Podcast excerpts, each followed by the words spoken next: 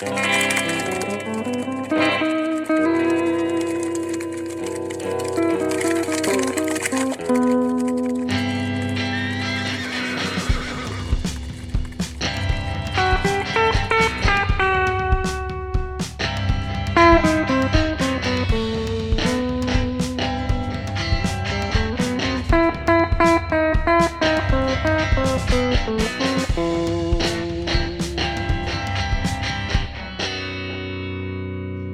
to Small Town Shenanigans number nine.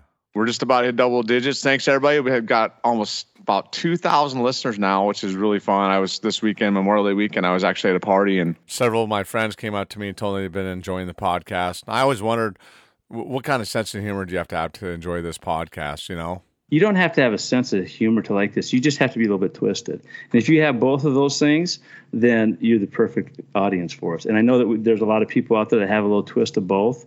But I've talked to some people that they said a couple of these stories made them cringe. It may not have everything it takes, but it's enough to keep it interesting. all right, got to cringe a little bit. Um, we, we got a great guest today from the, the, the, the, the Peach State, Georgia Peach. And he's a peach. And uh, so yeah, so one of it's one of Brian's friends. Uh, he's a good dude, and he's got some good stories. And and uh, we told you he's going to be on. We do have uh, three different interpreters, so that'll help out. and you gonna need them.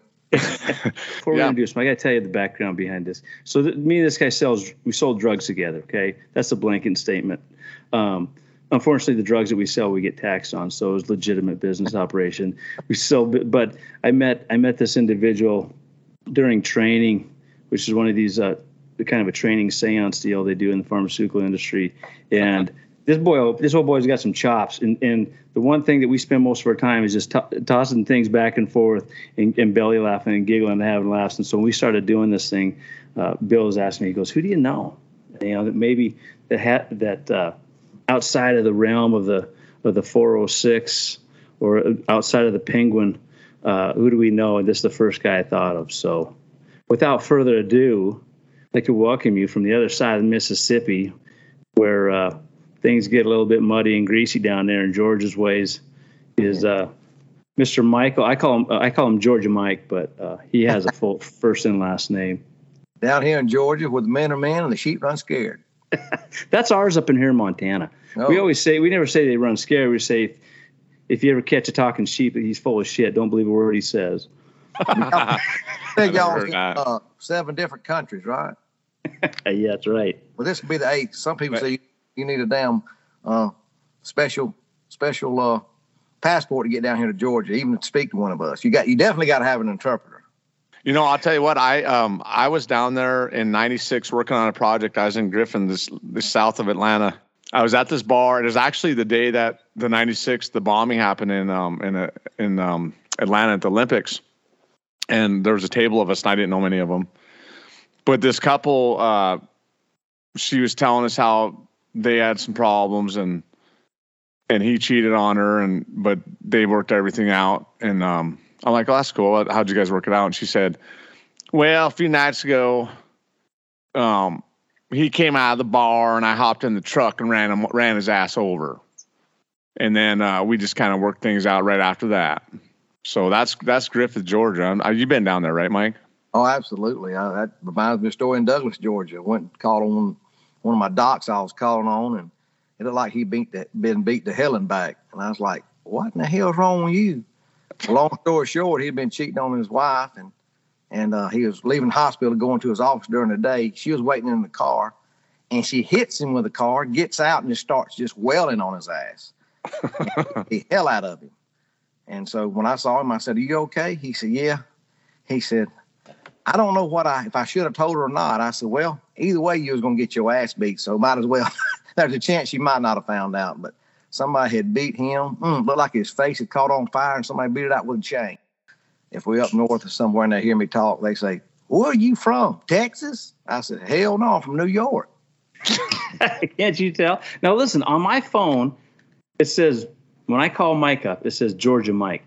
So I and, and Bill just asked this question before we jumped on what his last name was, and it was news to me. because I didn't know the last name. So go ahead and, and tell everyone your last name because it's like it's kind of fun to hear new things like that. McGillicuddy. He's Irishman. Mike Roberts Mike Roberts, there it is. from Leesburg, Georgia. We have two All right. traffic fights, and we we're thinking about getting a third one. Leesburg is that named after General Lee? There we go. Don't do that. I don't know about that. Don't ask me no no history questions or anything. How big? How big is Leesburg? Uh, about size of a postage stamp. It's probably got about inside the city limits, maybe about twenty five hundred people. Oh, that's pretty close to Cut Bank, Montana. We I think when we grew up, I think it's about 38 3,800 people or so. Cut Bank was so 25. So yeah, so same deal. And I know damn good and well there was some shenanigans. What tell us that story about them worms, if you don't mind. God, Down here, you know, everybody likes fish, and I was in eighth grade, and was uh, a bunch of my buddies got together, and uh, you know, those worms they're real sticky. You know, the when you Mhm. bass fishing down here, so we'd cut them up in about quarters, and we get in the class when the when the teacher back then, you know, had blackboard, they get right on the blackboard, we thump them on the ceiling, they would stick, and they stick all over the ceiling. I mean, by the time we change classes. They start coming unstuck and start falling in the class, and the girls raining fit, a raining worms. Oh man! But they never caught who did it, and we, of course nobody told on us. And uh, well, we do that. I like it. And uh, I tell you that was uh, that was some fun. Just that little, it wasn't nothing bad, but it was it was fun. But no, we do some bad crap, some bad shit, but not. The only problem with with stuff like that, and it's kind of reminds me of you know people who unscrew the salt shaker. You know, it's it's funny in theory, but man, you just don't get to enjoy it some of the times. I bet half the time you're wishing that those worms would start dropping before the end of the class, so you could at least you, enjoy you're some like, come on, come on, let's. And you know, in in summer we had this this teacher, and uh, she said when it started getting out, she said, "Y'all don't bring none of them damn worms in here. If you do, I'll bust your damn jelly roll." That's what I called your butt, your jelly roll. I bust your damn jelly roll. See, we got we got two different terminologies from different places. We got we got the jelly roll, and then uh, doctor. What was that doctor? Dr. Don. Dr. Don said, you know, he called the head a coconut. He, he got busted in the head with them by them nuns. And they called it a coconut. So now we got coconuts and jelly rolls. We're expanding our vocabulary. I've heard that a thousand times. She used to say, "I bust your jelly roll." I, I like that. I never heard that one before. Yes, it's all good. So the so the worms on this ceiling. Uh, I know that we would. There was one time. This one was actually turned south. Is where we dropped. Um, we dropped some eggs, some some hard boiled eggs down into the uh, into the vent systems at the school. Oh, And uh, boy, I tell you what, when that heat started rolling on those things, they put out a they put out a, a note or something fierce, and you can't reverse it. You know, once once you start smelling that Ugh. and realizing that you know you're a victim now, like everyone else, because you have to sit in that. And that's the way I explained it when I was done. Was that look, we apologize for doing it, and but we were also part of you know we also had to experience it. We were victimized in some degree, so you can't just take it all out on us because you know part of were they were they was- raw? Were they raw eggs or were they hard boiled? Okay, so we had hard boiled eggs and we had some raw eggs, and so the problem was, I think it's got to be the raw eggs that smelt the worst, but we couldn't know because we dropped about oh I don't know, dozen and a half Oh. eggs down there, and it, the only reason why is because one day in, in we were in the library and we realized those vent covers popped off. We thought, well, okay, we we were got- throwing we were throwing stuff in there, but we're like nothing has an effect unless you know everyone else gets involved. And so we threw eggs down there. We didn't know That- what would that- stink, hard boiled or raw. that kind of smell will knock the buzzers off a gut truck. Mike, you know what? That reminds me when we were um, Brian and I were probably eight, around eight years old, and our parents were gone, and uh, we were looking for something to eat, and there was a box um, of tapioca pudding you could make, and we had never cooked before, and it said two egg whites. So uh, what we did was we hard boiled those eggs, and then we peeled the white off, and it was a little chunky. Let me just tell you that. I don't well, I don't remember that. What, what happened now? We were making tapioca pudding and it said two egg whites, Oh, and we decided we didn't know the difference, so we hard boiled them, and and when we put them in there, it was it was, uh, it was a little bit it was a little bit not too smooth. Well, it's easier to cook something. You know, once I start reading direct, directions to cook, then I know it's going to go bad. But, because but you gotta, you can't lose your mind when you're cooking. Uh, my buddy down here, they was gonna cook some French fries. So they put the grease on the stove and they turn it on. Well, it takes a while for the grease to hook up. I mean, to heat up, and then, uh, but they forgot about it and they said they want to go swimming down to the creek. Oh, By the time they got back, they had burnt down the kitchen. So when his mom and daddy got back from the dog tracks in Florida, which is about Florida's about an hour and twenty minutes from here, when they got back that night, the kitchen was burnt down. And my friend's name is Boulder. And his daddy, all he would say, he'd look at Boulder and say, Boulder, you're a worthless piece of shit. and I told Boulder, I said, you know what? That's pretty bad because you know most shit you can use is as fertilizer. I said, you're a piece of shit. You can't use you nowhere. I mean, you just a useless piece. Yeah, it's bad enough being a piece of shit, but it's really bad being a worthless Yeah, piece it's of bad shit. being a piece of shit, but you can't even be used as fertilizer, Boulder. I said, damn. I mean, you're a worthless piece of shit. He said, yeah, the whole time you're a worthless piece of shit. But his mom, his mom always took up from him for him, said that uh that she at least Boulder got her some new kitchen cabinets, what she'd been wanting. You know, I have a buddy that's going to be on this podcast. We've talked to him about it, and he did something that his dad. Cla- and I'll let him tell what what happened because it's uh, two reasons why. Number one, I think he should tell it. Number two, I don't remember exactly what it was, but his dad said to him, um, "You are the dumbest person I have ever met," and his response was, "Really, the the dumbest? Like the dumbest?" and it was the dumbest. So to be the dumbest person someone has met and to be a worthless piece of shit, you have, you know, that's that's that's elite status right there. Oh, I'm tell I remember the last words my daddy ever spoke to me. Hey, don't point that thing at me.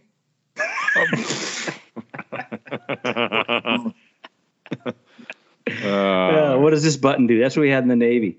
What's this button here do? last word. That's the last word on a lot of logs in the Navy. You know, the journal entry is. What does this button? What, what does this here button do? Yeah. That's like my youngest son. Uh, I, I found a 12 pack of beer in his truck, and he's 19. I said, "Whose is this?" He said, "Well, it's my it's my buddy's. Dad. It's my buddy's." I said, well, "I tell you, buddies, I appreciate it." And I got it, so I put it in my beer refrigerator outside. About two weeks later, I went out there and looked at it, and it was gone. So I walked in. My son's name's Casey. I said, "Hey, Casey, where's my damn beer at?" He said, "Uh, uh, uh it was expired, so I threw it away." I said, "Okay." I said, "I said you you can't even lie very good." Well, I knew it was expired, so I just threw it away. I said, "Okay." There's expiration on all those, right? Yeah. he- Yeah, he's got to I- get better than that. I guess he figured he don't want me having upset stomach if I drink some expired beer. You know, you never know what will happen when you do that. what He kind of beer? What kind of beer was it? it's the one I hate the most, Natural Light. Oh, Natty Light. Hmm. That's like that's today's version of uh, I don't know what Olympia back in the day. Schmidt. I'd, mm, I'd rather have a sister in the whorehouse drink that. I don't even know what that means, but it doesn't sound good. Whorehouse. Uh, hey, so Brian, what? I- Tell us, tell me about that uh, that the bike ride incident when we're, when you were. Oh, well, we were talking about this earlier, and I think it was on another podcast about um, some unexpected stuff that happened that that really resonated in my head. And I remember, um, so we could we could get anywhere in Cut Bank on a bike, right? And that was kind of the mode of transportation, and, and the, one of the main reasons why is we could go anywhere. We can get from one end of town to the next in probably 15 minutes. So a lot of bike riding going on. So everyone had different types of bikes. I think the bike that I had was a was black and yellow, and it had the mag rims. You know, you remember those things? That was pretty cutting edge stuff. Oh, yeah. the mag rims. And uh, Billy had a pretty sweet one. Had a big banana seat, Seattle Seahawks, uh, big Oh. flared up handlebars. Oh my God! Yeah. No, no, Mike, listen to this. I was an I was an Oakland Raider fan. Always have been since the, uh, the day I was born. My birthday, I hear I'm going to get an Oakland Raider bicycle. I was so excited. So my dad goes out and he goes, "Here's your birthday present, Seattle Seahawks bike." and it was an ugly bike. Okay, this I mean, was- that, I mean, what, like, what, what? Are you not paying attention here? I mean, that is that is so jacked up. I was not you know what happy happened there. There- they- you know what happened that they didn't. It was a last minute pickup. He knew they were, he was going to get you one, but they didn't have it. So close enough. Uh, and half price like- probably too. and it was ugly. It had this big long seat. There was nothing cool about this bike. It had a had like a plastic disc on the front that had like a number on it of no one who ever existed for the Seattle Seahawks. Handlebars came out to the side, and I remember when Bill got that, the look on his face was like, "This is awful." and so, of course, me trying to console him, I said, "Why don't you jump in there? Let's get a picture of it." So I had to. I go get a picture with your new bike, Bill. So we had to stand there and model it like he was going to be number, you know, Mr. February in some calendar and put his hand on the steering wheel, on the handlebar, and kind of put a pose to it. And I have that picture. That may be Oh, another I like one that we pull up. I want to see that. I want to see it. I bet I didn't muster up a smile, did I? No, it's, it's a look of disgust, but uh, we had to, we had to capture that moment. So anyway, bikes were a big deal. At least bikes were a mode of transportation, and it was one thing that everybody had.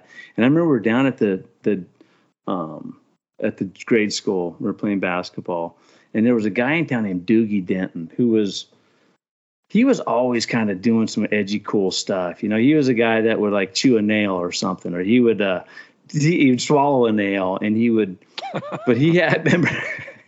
You know, you heard this term. These guys tougher than nails. Doogie Denton was tougher than nails. I okay? mean, that what isn't a great name, Mike Doogie Denton? I'm gonna tell you, that's you just can't make that up. That's like right next to Nell Quigley, and those two names are not made up. Okay, Nell Quigley and Doogie Denton are not. But Doogie was. I remember he was riding his bike, and he had one of those. Uh, it was, uh, if I remember correctly, it was almost a bike that was put together by parts. It wasn't anything you could buy. Like he, he got a seat here, and he got some handlebars here, and he's got some you know forks here. But he was cruising down. He had this bike that the the back seat was just a single seat, and it rode lower, right? It, it was as low as you can get it, and he had the the forks and the bike, and so that the seat wasn't too far off that back tire, you know. So I, I don't know if it's he, you know, do you spin around on that thing better or jump it around better. I don't know what it provided, but it was cool looking. and he was coming down the hill towards the grade school, and he was moving right. Like it was one of those deals where your feet aren't even on the pedals, right? And and you're going as fast as you can. But he had his brother on the back end of that seat. So his brother's riding on the seat, and he's holding on to his brother, and uh, and all I could see as we were going down is Doogie was getting close to the school, so he's kind of like, you know, he got down with his right, he's kind of like sitting down. He wanted to sit on the front part of that seat, so he's having his brother scooch back, scooch back a little bit. Well, guess what? We got about 20 feet before the school. His brother slid off that back seat and he landed on that back tire and got sucked right down into them forks. And the back tire instantly stopped. Oh. it was an instant skid mark, right? And his brother's arms going like you ever seen those people on roller coasters where they put their hands in the air when something exciting's happening? This Oh, is yeah. what his brother did. His brother put his hands in the air, feet weren't touching. The only thing keeping him on his bike was when his uh, was midsection that was sucked into the forks between the forks and that tire. And old Doogie stops that thing, and it, he basically had. I mean, he needed like a fork and a spatula to pull his brother out of that fork. and his brother's screaming and moaning. I can't imagine the pain, right? He just kind of shuffles his brother off to the off to the sidewalk there and I got him sat down and uh, hopped back on that bike and got you know the music started again. And I remember thinking, old Doogie's brother, he, he was he was to me he was victimizing that thing, but I think Doogie was just upset because it slowed him down, man. He was cruising down that hill pretty good. And next thing you know, he wore off half that half that tire because his brother, Oh. you know, did a little bit of I bet. Did his brother? Did he ever procreate? Did he ever have any children? I, you know, I don't, I don't. Doogie and I didn't really hang out that much. I just thought that he was, you know, he's a cool guy. I don't even I don't know if we're the same age or nothing, but when I think of his name, because I think we're friends on Facebook, and he like he ice fishes and stuff. When I think of that name, obviously my mind goes back to that time when he sucked his brothers into that fork of his bike, and and uh, I'm I'm guessing there's a if it's not an, it's not a physical lasting scar, it's definitely an emotional scar that will never go away. and there's no the thing about emotional scars, there ain't no ointment out there to rub on it. It's just And he definitely he needed some ointment after that accident. That's oh for damn boy, it was legendary. I just What a I always thought about that about falling off the back of my seat. Like I was I don't know if I ever sat down on a bike again. I think I always just went straight up. Mm, Doogie didn't have, you can't you can't forget that name. when I was at that uh, Memorial Day uh, weekend party, um, a couple people, you know, that I didn't even know they were listening to our podcast. They love that name, Neil Quig, Nell Yeah. Quigley. Yeah, I love that. Um, what's uh, I wanted to ask you too, um, Mike? Didn't you? Did you? Uh, one one thing we haven't, one topic we haven't covered was cheating. You guys ever cheat on a test or anything? Uh, well, I got tricked into cheating one time, you know, because I was just, you know, straight. I knew my whole alphabet by the time I was in tenth grade, so I was ahead of the class. But we and, and we had six periods in high school, and I had biology second period, and a girl named uh, I can't tell her name. She might be listening. She had, she excuse me, she had uh, biology second period, and I had it fifth period. And I went up to her. I said, "Hey, uh, give me the answers to the biology test."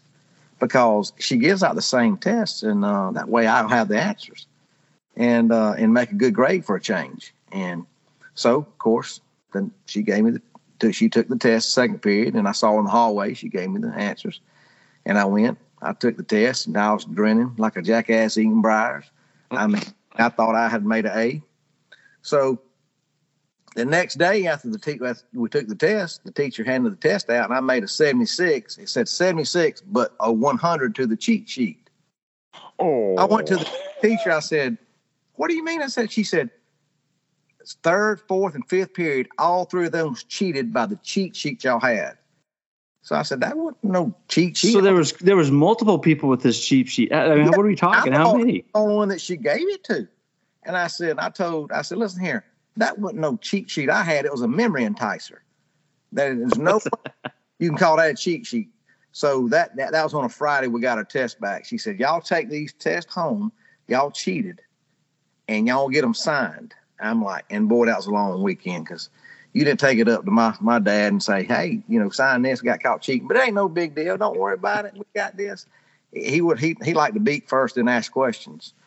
So He I did. He did. He didn't. Uh, he didn't give you benefit of the doubt. He started. He started working you over like a rented mule. Yo, No. man. yeah, yeah, beat first, beat first, and then ask questions. And, and if it comes to find out you was innocent, maybe you had a credit with him, I guess. what what was his favorite tool to give you beaten? Uh, well, he, he was a state patrolman. He had a state patrolman belt, and uh, that thing. Oh, those those things are big. Mm, mm. So the whole weekend I stressed out. I said, I, I'm gonna wait till Sunday night. I ain't gonna ruin my weekend. And then I got thinking. I said, you know what? I'm gonna sign his sign his name. So I started practicing. And he had he had horrible penmanship, with, just like me. So I practiced his penmanship and I wrote his name, Wally L. Roberts. And I was like, hey, put a little something extra on it. So I put my phone number down there too. I mean, put our like you know, if you need me, call me kind of thing. Mm-hmm. that Monday I come in and we turned in our test. We're supposed to get signed. And Tuesday, you know, the te- you know, the next day in class, she said, I just want to tell y'all something. I really appreciate the families y'all too. She said, every person that got caught cheating that turned in their paper sign, their parents either had a note on it saying that they had took care of this matter or they had the phone number if I'd ever needed them to call them.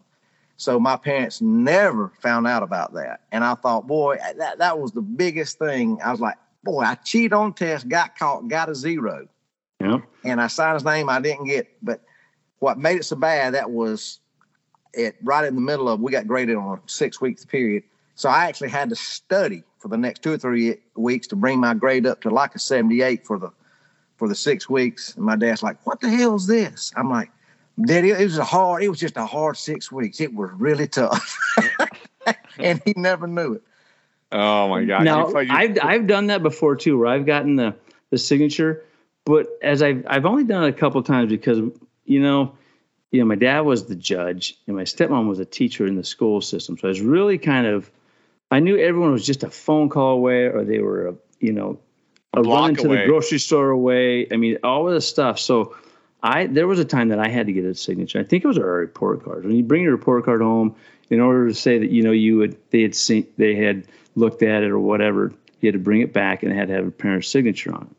So we'd always bring these back, and and there were there were a couple times where um, something had happened to me where I couldn't get to class or the homework wouldn't get turned in on time, and my grades didn't reflect my effort. Let's just say that. Um, and uh, I didn't really want to get it signed.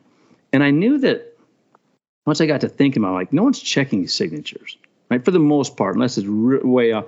No one's going to say, well, this really doesn't look like Mr. Burns' signature. So what I would do was I would sign it the best way I knew how.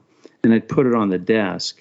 And then I knew that throughout the course of the day, we'd have a break where the teacher would run away, and I always keep track of it. I'd run up there and grab it and bring it back. So she's she knew I'd make a, a scene as to like giving it to her, maybe having a discussion, talking about this and that. So she remembers me handing it to her, but then I would go retrieve it. So there was no physical evidence that anything got caught up. I mean, uh, come on, Mike. That is that is that is a criminal mind right there. I love it. Through, that's, that's thinking it through right there now. Oh my god. I mean, well, I, I, just figured if you know if it came down to like, well, he signed it, this and that, and I'll be like, that's okay, that's fine. Let's take you know, I don't I don't remember handing it directly to you because I'd always put it on the desk. I wouldn't put it in their hands. That way, I wasn't telling a lie. I don't remember handing directly to you. I just sat on the desk, tell a story, and then I don't remember handing it directly to you. So let's just look at it. Well, by God, we can't find it. Well, who's the unorganized one here? Who's the one that keep keep their house in order? Not me. well, I had it. when I was in high school, I had um my English teacher, um, Mrs. Myrie. I loved her. She's God rest her soul. She she was she did not put up with any bullshit. But she was a great teacher. And uh, I remember I was taking a mythology test, and I, you know, I know like like everybody, all of our listeners know, Brian was always wittier than I was. I had a guilty complex, even though I didn't do much wrong. But on this particular test, I didn't study for it. And there was a guy sitting in front of me, and I said, uh, I said, hey, what, what'd you have for number three? Instead of just turn around and tell me what number three was, he he had a cheat sheet, which I didn't know. He and it was a little square, and he flicks it over his shoulder, and it lands on my desk, and I I, I think I peed down my leg right away. And so, um, instead of just looking at it, writing down the answer, give it back to him, I felt so guilty. I raised my hand to ask the teacher a question. And instead of just, yes, Bill, what do you need? She gets up and walks down the aisle and she says, Yeah, what do you need, Bill? And I said, Oh, I, I didn't really understand number three here. And I had my both of my hands were clenched on each side of that paper, that test, and underneath of it was a cheat sheet. And so when I asked her the question, instead of just answer me, she puts she pulls her glasses down so she can see, and she reaches down to to get grab the test. Right. So she's pulling up on the test. I'm pushing down on the test because the cheat sheet's under it. She's pulling up. pu- I'm pushing down, and she just snatches it out of my hand. And there's a cheat sheet sitting on the desk, and it was all over. I mean, What it the cheat? was, sh- what? It, what was? on- Tell me about the cheat sheet. What? What did it look like? Was it just like the like a like one through something in the answer? Like what was what was the information? it was on it was folded up about the size of your thumbnail, right? But he wrote like he wrote like a little ant, so it was folded about five times, and he had yeah he had like one through ten, he had the answers written down, and then he folded it over so many times that it looked like a spitball by the time he got done with it. So when he flipped it over to me, it was laying on my desk, and I so I pulled it open, and so it was about you know three or four inches long and about the size of your thumbnail wide. And um, I was doing everything I could be discreet. I, I mean, talk about a guilty conscience. I should, if I did nothing, it would have been fine. But I had to raise my hand because I felt guilty. Now, Brian, what would you have done in that situation? Sounds like it could have fit in your mouth pretty easy, bud. There wasn't a lot of paper there. there you go. I mean, I mean, that's what the I'm talking mouth, about. I mean, I don't think word I, against- I never Huh? told Brian. I never told Brian that story, and just like that, he's got the answer. That's the I mean, first time I've heard that story. But I mean, I've always thought like if I ever got pulled over by the police for for having if some of the people in my car, um, you know, went against my request and had an open container in my car, I always thought that I would. Um, and this was, you know, I'm like just dump it on the floor, just empty it on the floor. It's no longer no no longer has alcohol. No, because it's gonna like it's gonna smell like beer in the in the Yeah, car. you know, okay, but there's nothing. You know, how long have those cans been in here? I mean, I don't know. Do you smell beer? I don't smell beer. I mean, it doesn't smell like beer here to me. There, but the bottom line is there's no beer in this car. So let's empty them up. But that has not happened. Um, so, and who knows? I probably wouldn't have had it thought about it that easy. But if it's that small, gobble, gobble, gobble. I- Mike, Mike, I, this just came to mind. Mike, what do you think about this? You think Brian should maybe uh, put together a book with um, ways to get out of situations, like a hundred ways to get out of a tight spot or something? It You're talking be, about a you're talking about a survival book. It would be a bestseller, a bestseller. I mean, And you know what? He could probably whip it out in a few days too. ain't no doubt. Ain't no doubt. I think maybe we have a, uh, you know, we have just kind of a, a podcast where we have callers come in and give me a situation, see what I can do to get out Oh, of there it. you go. there you go. It's kind of like a Dr. Phil. Um, I'm like, you know, this is I'm having marital problems or having financial problems. I'm having a situation I can't get out of. Give me a call. Well, th- I so I did have a cheat. I did have a thing where I guess you could call it cheating if that's what you want to tag it as. But we were I was in high school, and um, I you know you think what is what's the best way for me to get through this exam to have some success? Um, is this inf- is this information I'm going to use? And I know that a lot of people say, "Well, I'll never use this information, so I shouldn't have to learn it." So, are you really learning the information, or are you learning to memorize stuff? Okay, Right. uh, what, what are we teaching? What are we teaching kids? Are we teaching them how to memorize things? But or are I we use teaching them information? Shakespeare. I use Shakespeare, and every day I'm when I work, I use Shakespeare every day. Of course you do. As as do I. I'm quoting. Now, Shakespeare's uh, Shakespeare's one owns this tavern in Lolo, isn't it? Shakespeare's Rusty T- Knuckle.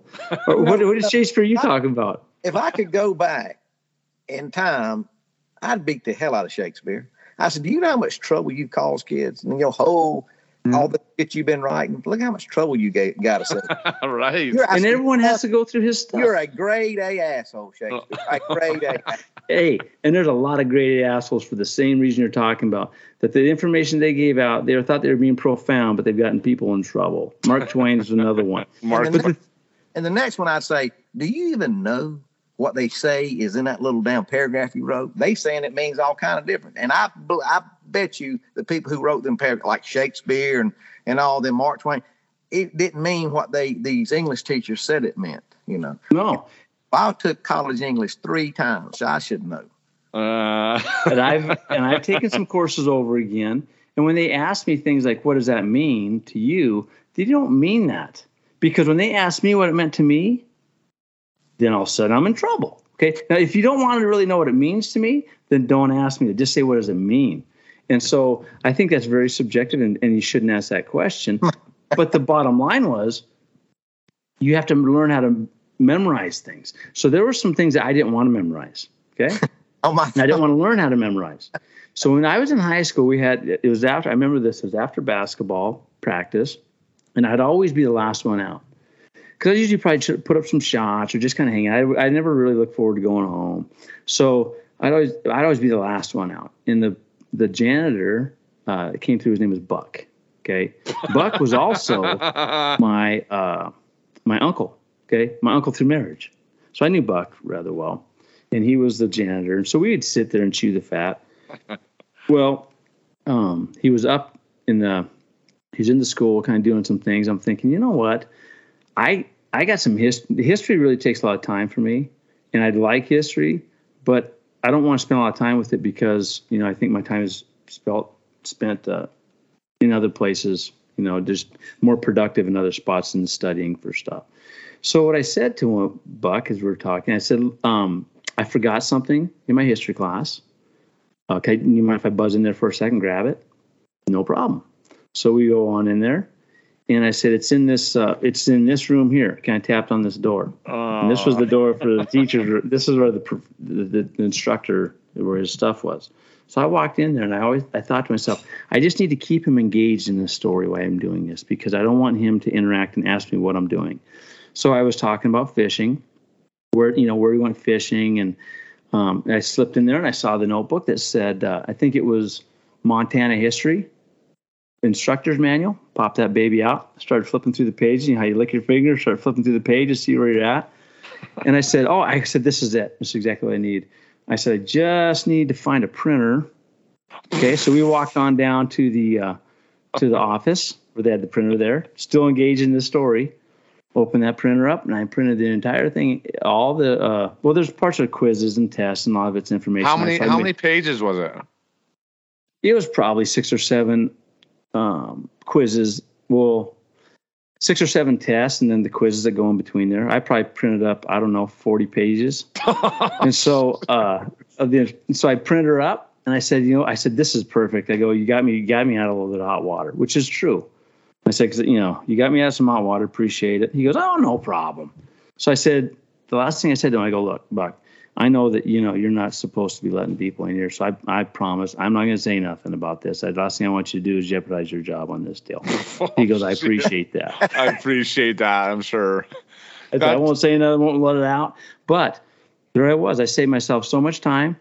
And one thing I did, and I think that everyone should know, um, never get 100% on anything, except Right, if, especially if you're not go. capable. You know, See, if now you're not that's capable, that's great advice because I, I wouldn't even think to to do that. But it didn't um I, I don't know, but didn't uh, some didn't something happen in that locker room with Buck? Didn't he roll into that? Lo- Oh, yeah. I don't know, man. That might be for the paid subscription right there. That story.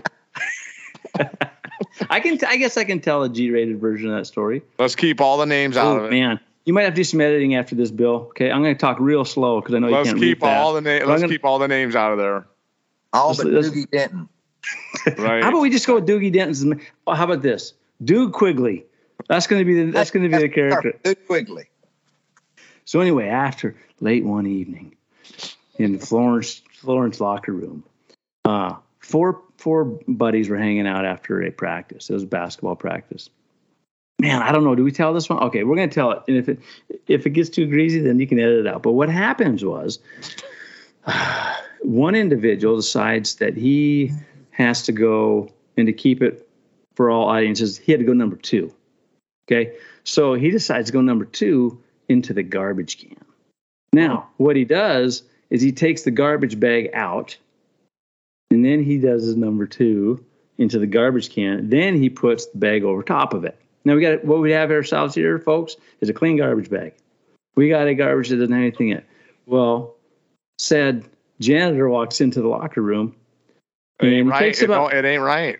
well, he takes about four or five steps and he stands up straight. like, you know, someone called him to attention, but no one really did. five steps in, hands drop by his side, comes to complete attention. And he asks us, he goes, You guys smell that? He goes, What is that? Well, we smelled a lot of things. Now, was there one smell that kind of overrode everything else? Yeah. But, uh, yeah, we just were like, Yeah, as a matter of fact, we did. Thanks for verifying that. He goes, "Where's it coming?" We have no idea. So he starts doing the old, uh, you know, the old investigative hound. He was like an old investigative dog. He's like a, a drug dog sniffing around. You know, his, his nose is going all over the place. Well, you ever play that game? You're getting hotter, you're getting colder. well, he was playing that with himself with his nose. Okay, so he he was playing hotter, colder with himself. And uh, he started inching his way towards that garbage can. Well, about this time, I'm thinking, oh boy, he's get, this is happening. And I was an underclassman at the time. Okay, I was one of the guys that was in there, and I was not. I was not um, the individual. I was not Doogie Quigley. That was the one that was the one who did this. Now I did see Doogie Quigley do this. So he starts getting closer and closer to that garbage can. Well, he looks down in there, stops sniffing. Now he's letting his eyes do the work. He looks in there, it's completely empty. Gives her a couple sniffs, clean. clean as a whistle. Sticks his head down in there, about down to the shoulder. I think his shoulders touch the. I think both shoulders touch the top of the garbage can. I want to give her a good whiff. Oh. oh, He looks up and he puts his hand. He looks down there. He points directly in the garden. He goes, "I." That's where it smells like it's coming from. But he takes a look and there's nothing in there. I said, "I don't know. I, don't know what it is, man." I go, "You want us to get rid of that?" He goes, "No, there's nothing in there." I said, "Maybe it's a garbage can. Maybe you got to cycle these things out. Maybe after they're in a place too long. Maybe I don't know what you have to do with these things." cycle them out. you have to rotate them through, man. Get them into the shop room. Get them into this and that. So he's going to take care of it. Well, we decided to pack our stuff and head out. We don't want to see what happened afterwards. But I remember talking to Buck after that, after he had quit working there. And I said, You remember that deal with that garbage can? He goes, Oh, yeah, remember it. He goes, You know, I know what that was. I said, What did you tell me about? What was it? He said, I, He goes, We did the trash. We did. We pulled that trash out of there. Once the trash came out, guess what was on the bottom of it? A deuce. I go, what? No. I said, what was? He goes, someone dumped dog shit in there. Because it had probably been hammered down and moved around. He goes, someone dumped. Someone was out in the back by the football field, and they probably dumped, took a, you know, I got a bag of dog shit, and they dumped it in there. Can you believe people would do that? I go. It sounds Who like some- it's. kids? It's. I bet it might. It could have been Amber Heard for all we know.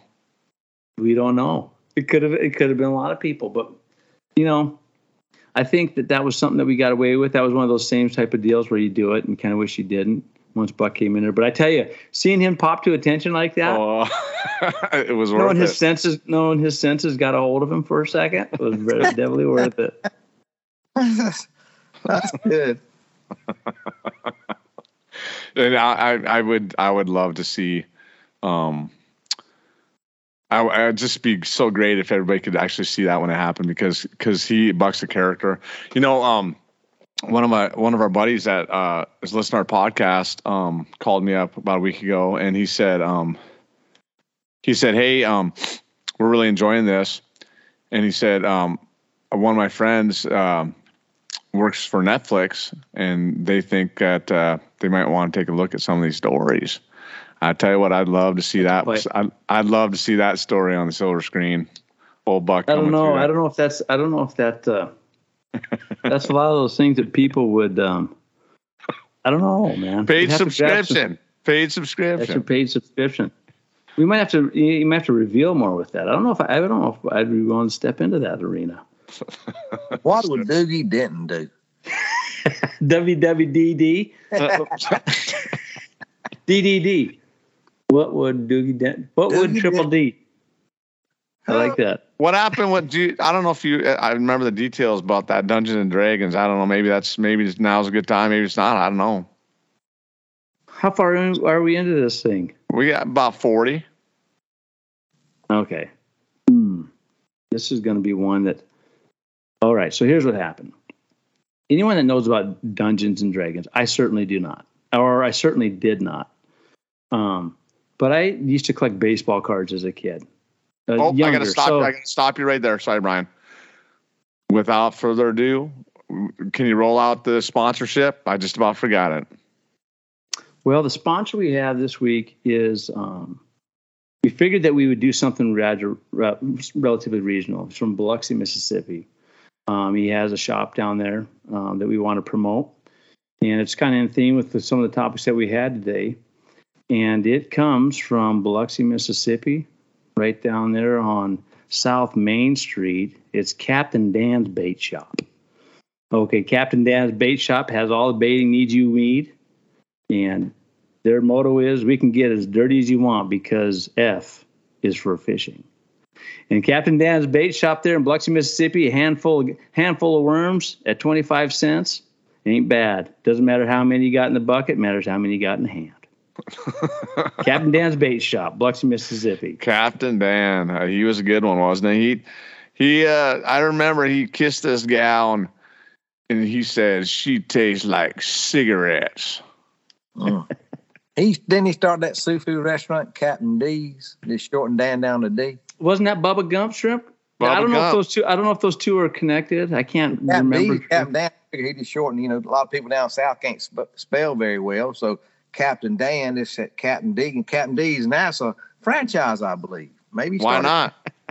I I think it, it could be very well be. Now, Mike, you were you told me one time. You may not remember this story, but you you were in the Air Force, right? You're a veteran Yeah. of the Air Force, and um, you told me this, and you may not even remember telling me this, but you said your mom would write you letters, and you said that it start it usually started out said, Mike, now listen. I know you can't real read real fast, so I'm going to write this extra. I'm going to write this extra slow this time. Oh, did- She did, and then she'd say, "I was going to send you some money, but I already sealed up the envelope." Oh man, that, Yeah. I like that's a hell of a line. I'm gonna have to remember that one. I wrote it real slow for you. That's good stuff. Yeah, right You're not a real quick reader, so I'm going to write her She's extra gonna slow this- this time. That I was going. and She wrote P.S. I was going to send you twenty, but I already sealed up the envelope. I'm like, damn, if she hadn't sealed the envelope up, I'd have got that twenty. Mm-hmm. So were the words were the words strung out real long, like in cursive? Is that is that You how got- she uh, wrote slow? You write somebody from the south, you got to do it like that so we can understand it. You know, Mm-hmm. I write it real long and you know talk, and when you got to think real slow too, or we won't get it what you write. You got that's a bunch of bullshit. I know a lot of people from Georgia, and I tell you what, every one of them was was uh, sharp. I, I, I He had a good told time Mike told me one time. He goes, "You know what the longest word in Georgia man's vocabulary? She."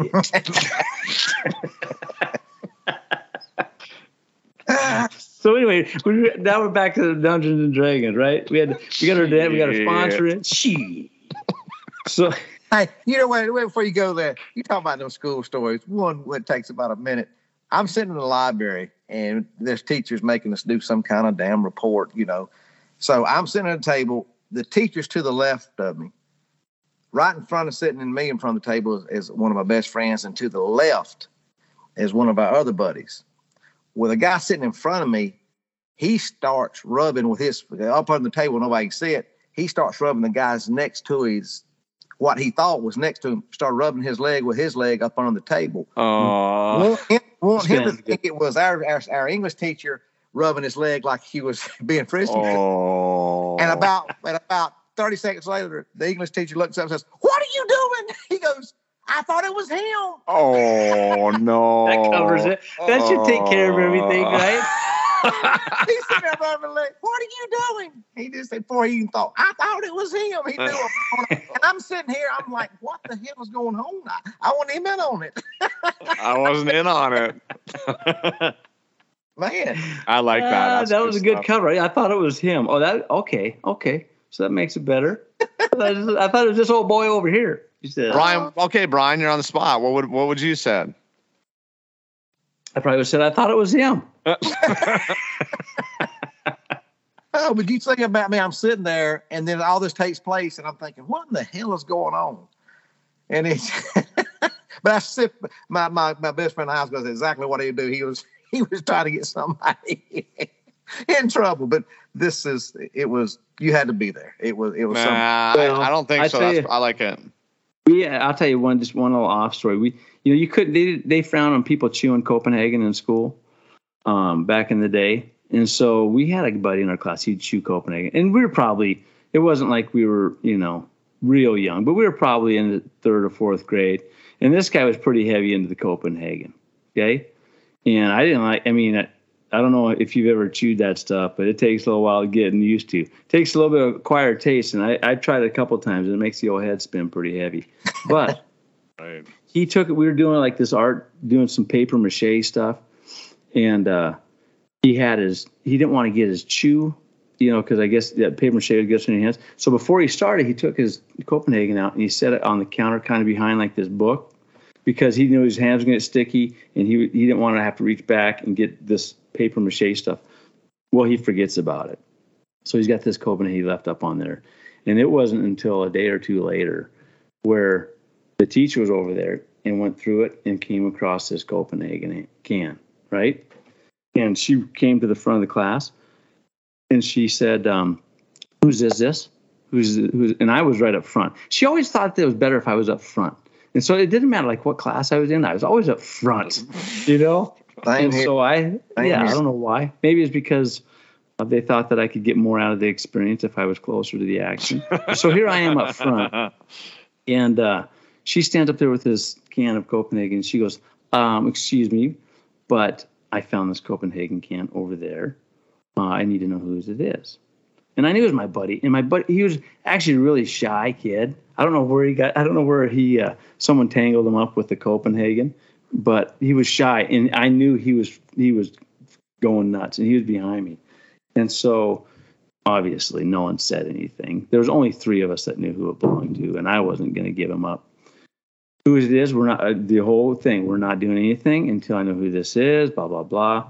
And so I raised my hand and I said, "Okay." I said, "Actually, that has not been there since today. That was there three days ago when we were doing paper mache, and we were afraid to ask you about it." Um, because we thought maybe you had left it there. And we were going to ask the same question because we found it there three days ago when we were doing paper mache. And we didn't want to say anything because the last thing we want to do was to make you feel uncomfortable. End of story. She just. she said, "Well, it's not mine, and whoever's it was, we don't chew." And boom, into the garbage can she went. But I figured, you know, she didn't know who it was, and we did see it there three days ago. And as soon as we pinned it on her a little bit, not much, but the fact that that thing had been hanging out, number one, maybe it's not hers, but the fact that she left something like that, left that stuff in the classroom for over three days, longer Wow. than what she should have, it was dangerous for us kids. We don't want to be around that. Dangerous. So Shame lickety split out the door. Shame on her. Well, I don't know. Shame on her. She didn't do anything wrong. I want to hear about this Dungeons and Dungeons. Okay, I've so never here's heard of it. I've never heard it. So, dungeon for those of you that are familiar with Dungeons and Dragons, I wasn't at the point. I'm still really not. But I collected baseball cards, and this was probably in the early '80s. Okay, and we knew all the cards, all their value. Um, and there was a gentleman in my class that had baseball cards. Now they he collected them because you know that was kind of his thing. He didn't really understand them, but he collected them because it's what everyone did. So he would talk to me about Dungeons and Dragons, and I didn't know anything about it. Didn't sound interesting to me. I wasn't, you know, everything everything he said about it did not sound interesting to me. But he told me that he had a Pete Rose rookie card. Now, this Pete Rose rookie card at the time, this was before the Pete Rose scandal of the gambling and stuff, and this was a very sought out card. It And was I don't know if probably, it- it was maybe the most popular one at the time. To me, it was. I mean, I don't know if it was uh, uh, nationwide, but it, to me, it was one of the most popular cards of all time.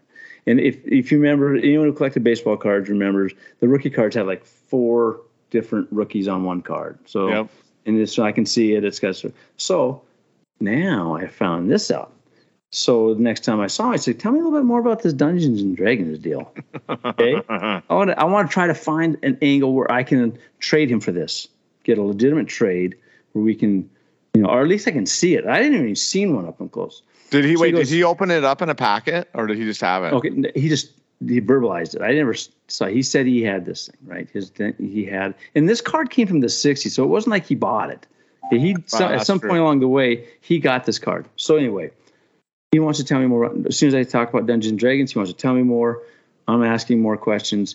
He wants to show me how to do it, and he wants to give me like a name and get me into the game and all this stuff. I'm like, sure, whatever. So we go to his house, and um, we we walk into it, and he had a really old house and we there's only this is the only one time that I'd been in his house. You walk in and you go right into the kitchen, and um, there was a sign like I don't know if it's a mud. It's like an entryway, but there was a sign that said it was right above like where you take your shoes off. It said "Pray as you go," which I don't know what that means. Pray as you go. but I saw it and I thought I'd never. Anyway, we go into his house, then we go down into the day dungeon. Obviously, right? This is where you play Dungeons and Dragons. It doesn't matter where you're at, but it has to be in a basement where there's like a broken water pipe that keeps dripping or something, and it's creepy. So we go down into the basement, and he breaks out this thing, breaks out this diagram, breaks out these dice that have like you know ten sided dice and all this stuff, and he starts writing down in a notebook, and he's trying to explain this to me. I don't understand it. So anyway, I go, well, let's just start playing. You know, I'm the I'm the Monopoly guy. Where I, when I roll a three, I move three spaces. You know, this one is different. You roll a, a three or four dice, a ten side dice. So anyway, he starts playing this game, and I'm moving this. I'm moving around the board, and, I- and he's telling me when I'm going into different rooms. I don't understand it. Well, now he says I'm in this room, and I just met this warlock, and I have to kill it, and I have enough power to kill it, and I have to take out my my sword and slice off both of his ears. He's making this stuff up. Okay, I don't know if this is how it always works with Dungeons and Dragons, but if you're the dungeon master, you can just make it up as you go. And I'm like, this is bullshit. Like. There's nothing says that I have to cut this this warlock's ears off, okay? But anyway, he's going to it. Well, now I realize that he lives in a fantasy world. And I realize this game is all about making shit up. So I try to wind it up as quick as I can. And I said, look, um, I go, this is really kind of, this is kind of like next level mental stuff, right? This is like in a different world mentally. He goes, oh, yeah, it's all about like nightmares and dreams and a, in a different world and different dimensions. And I'm like, that's, I said, so do you, I I agree, as a dungeon master, is this something that you specialize in? Like, are you good at like kind of living in this d- different dimension? He goes, well, I don't know. You know, he kind of kind of pats himself in the back. I go, because what's crazy to me is I've had like dr- nightmares and dreams that are kind of consistent. I can't really piece this thing together, right? And he goes, well, he goes, well, what is it? I said, well, I go, probably not making it, it probably stupid, but I mean, um, it's kind of something that I think about, and it's very vivid. It's like some dreams you remember. You know, you had a, a dream, but you didn't know what it was. This one I remember vividly, and this has been consistent. He said, uh, he goes, well, what is? It? I go, well, I'm in like this. I'm, I'm walking around in my underwear because every horrible nightmare starts with you walking around in your underwear somewhere, right right so I go I'm walking around in my underwear and I'm in the long hallway and there's a lot of voices I can't see any people there's a lot of voices but there's a long hallway and at the end of the hallway um, there's a door and then on the side there's two shining lights and I go I look to the side of the right um, and I see a sign there and um, it talks about prayer. It says something about prayer, and um, you can see kind of perked up. And do you remember the sign that I saw? What it said, Bill? no. Huh? No. Well, the sign that I saw when I walked in was about prayer. So I recite this. Oh. And Prayers you go. pr- we says, it, says, you it says pray as you go, right? So I said it's about prayer, and he perks up, and I go, it's about prayer. And I don't really reveal it, but then I say, um, as I'm walking through this door, I'm thinking, do I walk through this door? But I see the sign says pray as you go. So I go. And he's like, sit straight up. And then I said, I, I asked him, I said, you know, I, I collect cards, right? Well, he didn't really, I don't know if he knew I collected cards. Like, you know, I collect baseball cards, right? And he said, uh, he goes, yeah, we all collect baseball cards. I said, and the only way that I can get out of this room is I need three things. I need this fucking velvet key, right? I need this. I, it was a velvet key. There was three things that came up, and it came up from on the fly: velvet key, something else, or a Pete Rose rookie card, baseball card. Oh my And god. so he, he kind of sits up in his seat and he goes, Well, he goes, Okay. He, I go, so so then that's where I leave. I go, So what do you make of that? What do you think of that is? He goes, Well, obviously, you know, you're troubled, you're in distress and all this stuff, and you got you got people chasing you. I go, but what about the end of it? What about the end of that? Like where the only way I get out of this room is with a velvet key. Um a, was a gold cane. no, no, no. I'm not going to make something. Like, it, it, it, I don't know. Or this Pete Rose rookie card. I go. Do you think that the rookie card or the baseball cards is because that's something that that I do? And I don't know why it'd be specific that, but it's something that I do. He goes, I don't really know what it is. So anyway, we. He, I said, well, I go think about that for a second. Let me know. I mean, talk to your other warlock buddies or something. Uh, So I leave the house. We, we wrap this thing up. I had to wrap this thing. I had zero interest in this Dungeons and Dragons thing. So we wrap it up, and um, that's it. That's the only time I've been in his house. That was the only time we talked about Dungeons and Dragons. But at the end of the school year, right? He's talked. He talked. We talked probably three or four times before the school year's up. At the end of the school year, he would always, you know, ask me about these dreams. I still have these dreams. I go, you know what? They're not. It's getting better. I go, really? I'm not as freaked out as much. I go, I don't know if it's because I talked to you about it. I'm not as freaked out as much. I go, now the dream just straight, just goes straight to me getting out of that room. I go, there's not the whole workup of walking down the hallway. There's no other thing. And it doesn't last very long, but I'm just in the room. I can't get out. I really don't know what that means. And so he hand he gave me an envelope to Pete Rose rookie card. Oh. Now he didn't know he must not know that I, I I I did not know that he he didn't know I knew he had it because he said there's something in there that I want you to have. And so I open it up and it's the Pete Rose rookie card. Oh, and I wow. felt awful.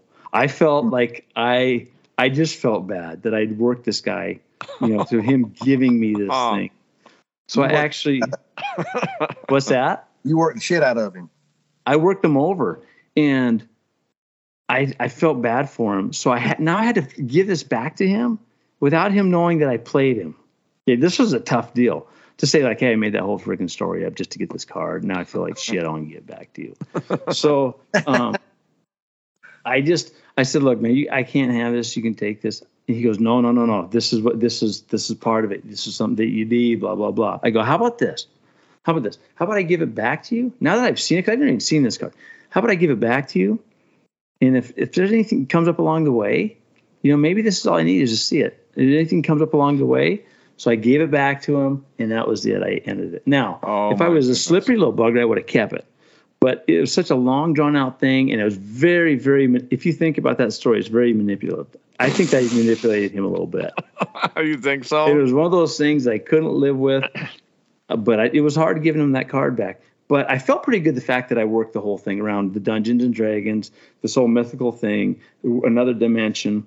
I mean, that's pretty pretty, good. Work. It's, it's pretty. It's pretty good work. I'd have to say, and I, I give you kudos. I mean, that's that card. It was it's still to me coveted. Um, it's not I worth think, as much anymore, but it was to me. It was worth the world. And oh, it might. Well, I think didn't I, didn't our dad? Ha- I think our dad had one of those, didn't he? I uh, know he did he not. Uh. Uh-uh. Oh, okay. Well, hey, he Mike, had a uh, Babe Ruth. He had a couple cool cards, but that card was. A, I I didn't know he. I thought for some reason I thought he had that. Mike, thanks, Mike Roberts, man. Thanks a lot. You are a fun guy. I, I would love to have a beer with you sometime when I get down that way. Please do. I appreciate y'all having me. That would be a lot of fun. So hey, yeah, Mike, th- pass this, pass this. When you see your old boys from Georgia down there, have them take a listen to, to these knuckleheads oh, yeah, up, up. And, my, and the next big months, let bit. My wife's got a little uh, internet business shop. Illek S H O P I L L E K. It's like Kelly with an I spell backwards. Shopillek.com. Legendary. All right, man. Thanks, Michael. Appreciate, Appreciate it. All right. Brother. That wraps up. That wraps up number nine.